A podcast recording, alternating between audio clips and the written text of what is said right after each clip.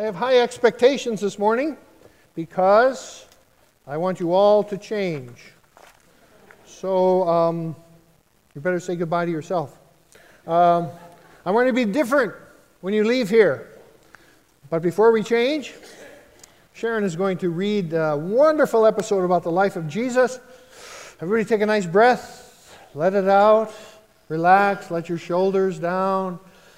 Ah, sit back, listen to the Word of God. I'm going to be reading John 9 uh, from the message translation and um, let the Holy Spirit tell you what it needs to tell you, just in case the sermon is no good.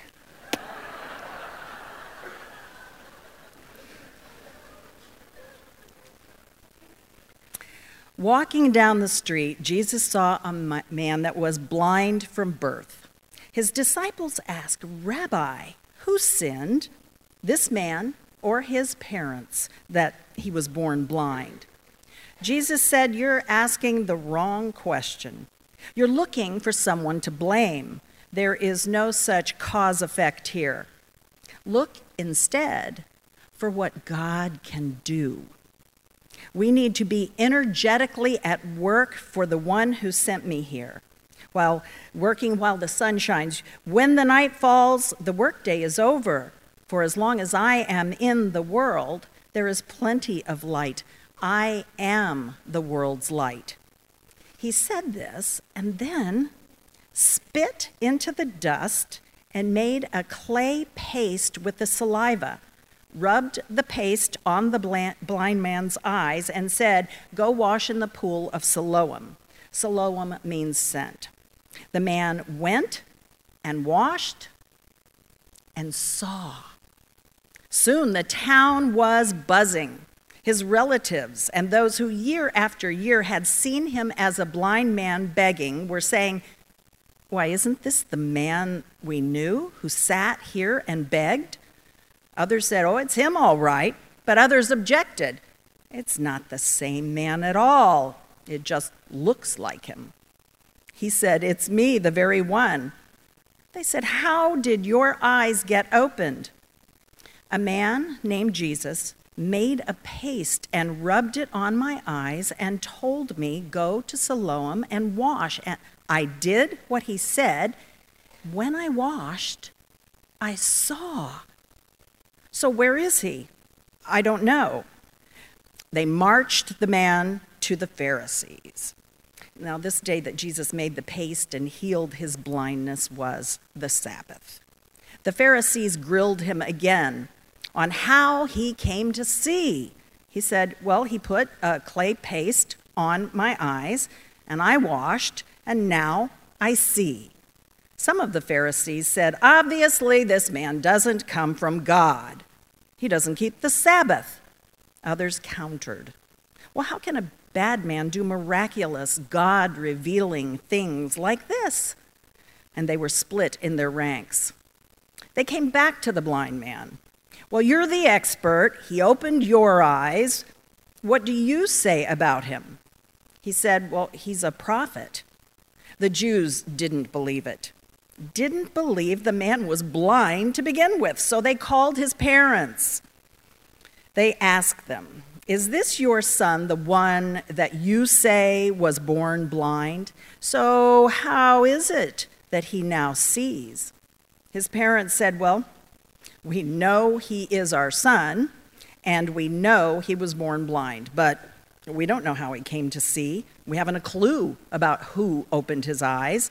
Why don't you ask him? He's a grown man and he can speak for himself. Now, his parents were talking this way because um, they were intimidated by the Jewish leaders who had already decided that anyone who took a stand that this was the Messiah would be kicked out of the meeting place. That's why his parents said, Ask him, he's a grown man. They called the man back a second time the man who had been born blind, and told him, Give God the credit. We know this man is an impostor. He replied, Well, I know nothing about that one way or the other, but I know one thing for sure. I was blind and I now see. They said, Well, how did he do this to you? How did he open your eyes? I've told you over and over, and you haven't listened. Why do you want to hear it again? Are you so eager to become his disciples? Well, they jumped all over him.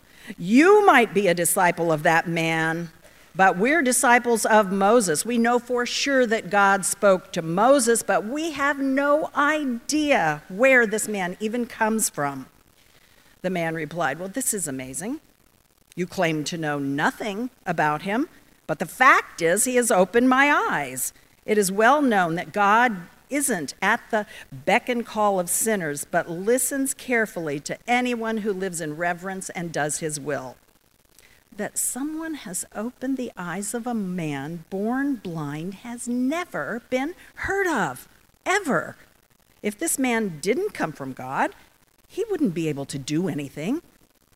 They said, You're nothing but dirt. How dare you take that tone with us? And they threw him out into the street.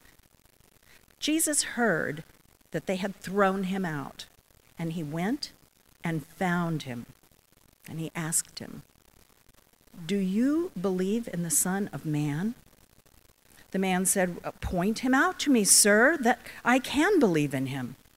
And Jesus said, You are looking at him right now. Don't you recognize my voice? Master, I believe, the man said, and he worshiped him. Jesus said, I came into the world to bring everything into the clear light of day, making all the distinctions clear, so that those who have never seen will see, and those who have made a great pretense of seeing will be exposed as blind. Some of the Pharisees overheard him and said, Does that mean you're calling us blind? Jesus said, If you really were blind, you would be blameless. But since you claim to see everything so clearly, you are accountable for every fault and failure. Wow, how come everybody's so cranky?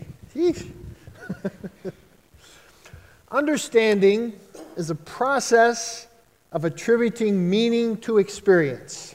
When something happens, we want to make sense of that experience.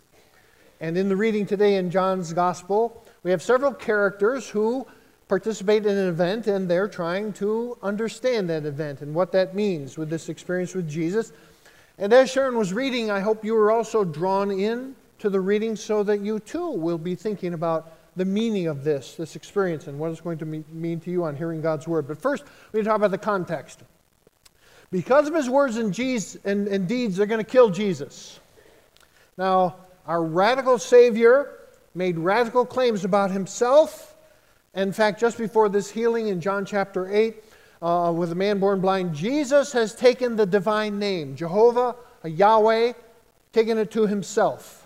The Jews said, You are not even 50 years old, and Abraham saw you, but believe me, Jesus said, I am who I am. Now you remember when Moses asked God at the, flame, at the burning bush, What's your name? God said, I am who I am. Jesus has taken that divine name to himself. The people picked up stones to kill Jesus for blasphemy, for taking the divine name, and the Bible says he slipped away from the temple. And then John continues about Jesus' journey toward the cross, and Jesus sees this blind man, and here we have an experience a blind man begging on the side of the road. Jesus and his disciples walk by.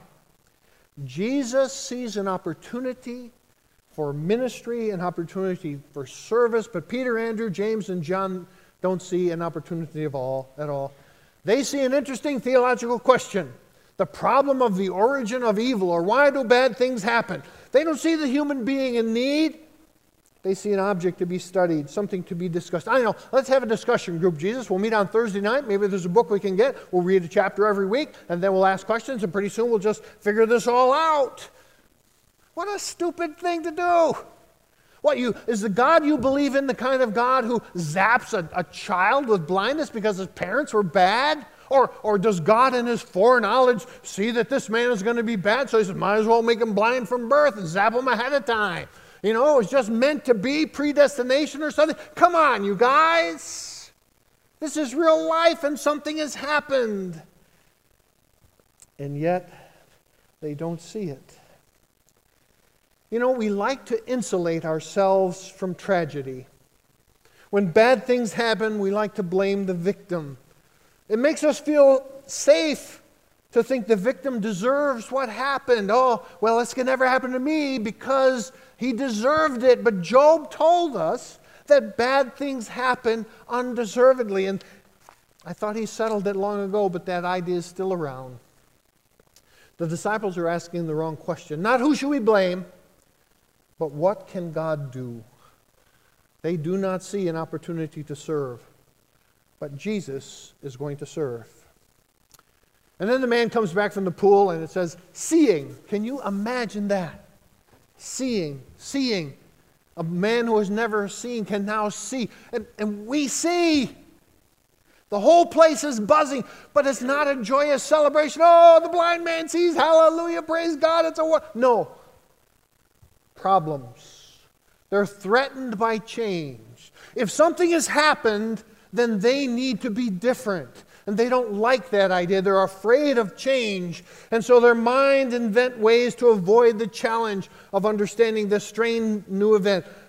No celebration. No, they're so threatened they say, well, he must have a twin. Why, wouldn't you know? A guy who just looks just like him just happened by on an occasion, and now here he is. You made that up because you don't like the fact that something happened. Well, what are we going to do? I don't know. Who done it? Maybe it's a mystery. We'll figure out who did it, and that way everything will be fine. No, no, I know. We'll take them to the authorities. Maybe, you know, it's so good that our leaders always tell us how to think. So they're going to tell us how to think, and then we won't have to worry about this bump in the road. Something happened. Uh oh, now there's trouble. You know, I've always thought that Jesus needed a handler, he needs a PR guy. He said, Listen, take charge of Jesus. Say, Listen, Jesus, when you go meet with those guys and they say, Before Abraham was, you know, don't say Jehovah, okay, about yourself. Don't say, I am who I am. Don't say uh, Yahweh because they want to kill you then. You know, if Jesus had had a good PR guy, he would have never been crucified. He could have just slipped out of all this stuff. Listen, you're going to see a man who's, who can't walk, and you're going to say, uh, Take up thy bed and walk. Leave out the part about your sins are forgiven, okay? Just don't say that, and you won't make trouble. It's Sunday for crying out loud. Don't make mud. Wait till Monday to cure this guy, and everything will be fine.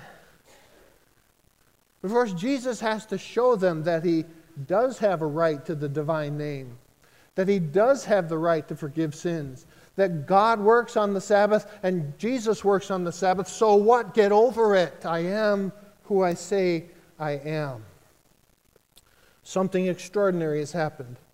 These blind leaders want to attack Jesus, they want to discredit Jesus, they want to criticize the event. It didn't happen. They want to criticize Jesus, he's a bad guy. And finally, they want to criticize the man who now can see as being no good.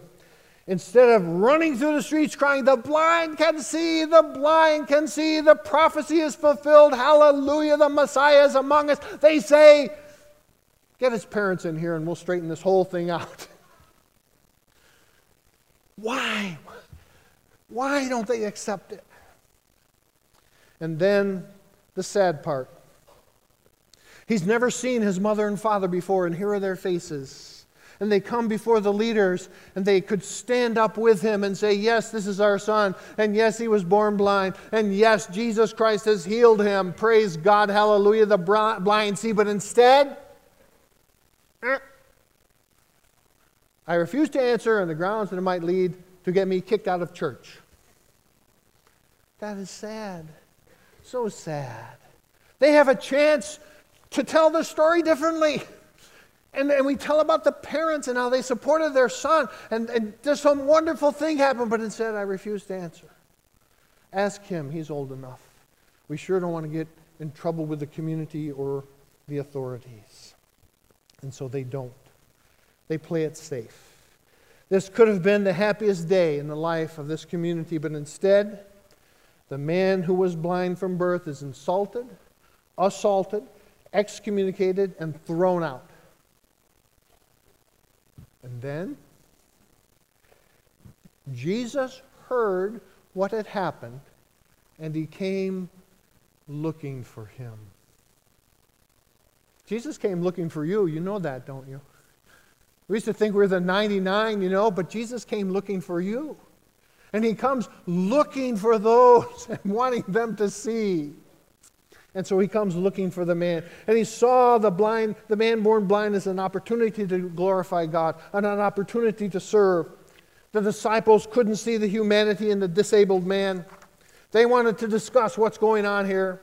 But the work of God is to pay attention.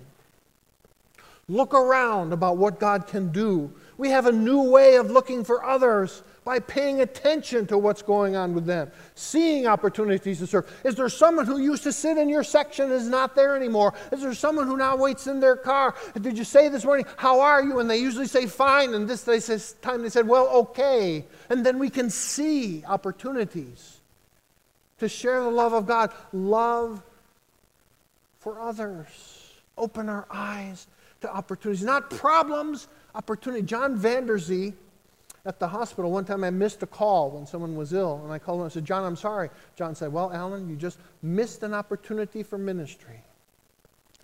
How many of those do we miss? People want to tell us where it hurts, but we don't listen, and so we miss their cry for help. There was a woman who went to church, became a Christian, dedicated her life to Jesus Christ, but no one at work believed that she'd changed. The world has heard it all, nothing changes. They're numb, they don't expect change. We embrace change. God is at work, people change. We have a room full of people who have changed. You used to be a jerk, now you're a loving Christian. People change, but this her workers, the fellow workers didn't believe she'd change, so they watched her carefully. Oh, I know she's going to slip up. I know she's going to go back to her old ways. I know, I know, I know. But she's a changed person, just like you've been changed. We're not afraid of change. Please, please, don't fall into the trap of silly disputes. Listen, life is not adversarial. Life is not a court case for crying out loud, so let's quit talking to each other and acting like it's always a, a court case. Life is not fighting about every little thing the blind man sees. You want to argue or give thanks that he can see? The man who was born blind can see. Jesus came alive again when he was a dead, when he's dead. You're a believer in Jesus Christ. These are the facts. The facts we proclaim, a way of life that we have. We don't wag our tongues about things. We act differently because we're called to see. The man born blind came home seeing. He comes to see what none of the neighbors can see. He can see better than the religious leaders who claim to see. He sees Jesus in his reality as the Messiah, the promised one, and he worships him. Now, I said I wanted you to change, and here it is.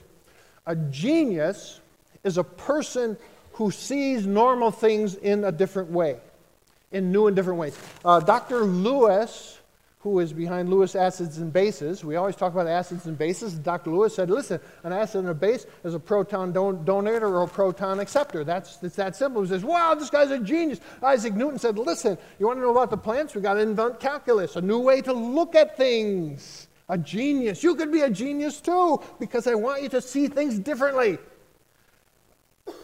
The disciples couldn't see. The neighbors didn't want to see. The leaders refused to see while they claimed to see, but the blind man saw Jesus and worshiped, and now he's different. Open your eyes to opportunities for ministry. Now, I know usually about this time we I say, Come as we stand and sing, we all stand up and sing. But I want you to sit there. I want you to sit there, think about from now on being attentive to other people, seeing other people. I want you to think change, expect change. We embrace change. I want you to not get involved in silly arguments. I want you to be faithful to Jesus.